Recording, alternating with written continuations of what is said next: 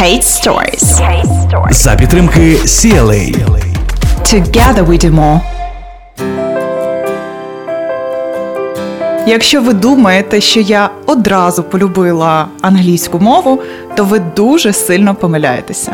Більше того, в школі я просто ненавиділа її і зарікалася, що ніколи не пов'яжу своє життя з нею.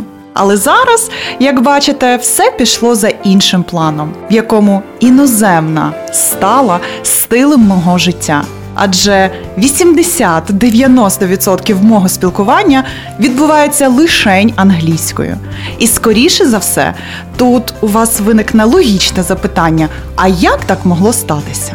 Щоб довго не вигадувати, підбирати правильні слова і словосполучення, я просто розповім одну історію. Це історія наших стосунків з англійською мовою. Kate Stories. Together we do more.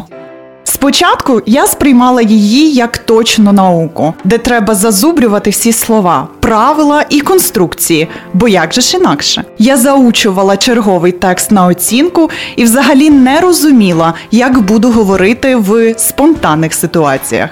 Не допомогла мені тоді навіть моя мама, яка, до речі, теж викладає англійську мову. Я просто відмовлялася сприймати її як вчителя і продовжувала вважати англійську точним предметом. Тому мене відправили до трьох різних т'ютерів для розвитку трьох різних аспектів англійської мови. Без перебільшень це були справжні випробування для мене. Я не мала жодної мотивації вчитися і просто не розуміла, навіщо мені так багато цієї англійської.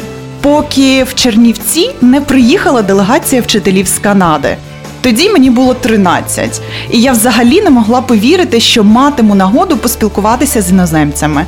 І байдуже, що говорили англійською. В мене а, не виходило взагалі спілкуватися нею. В мене не виходило взагалі зрозуміти, що від мене хотять. В мене виходило дуже погано. Я дуже довго думала, перекладала собі в голові, формувала речення і цілі граматичні конструкції.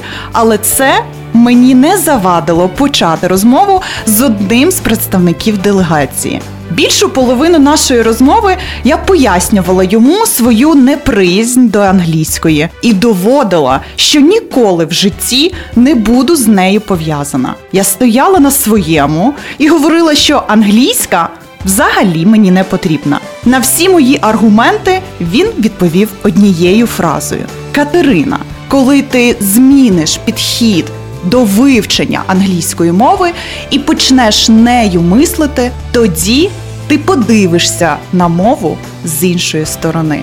І знаєте, це спрацювало не одразу.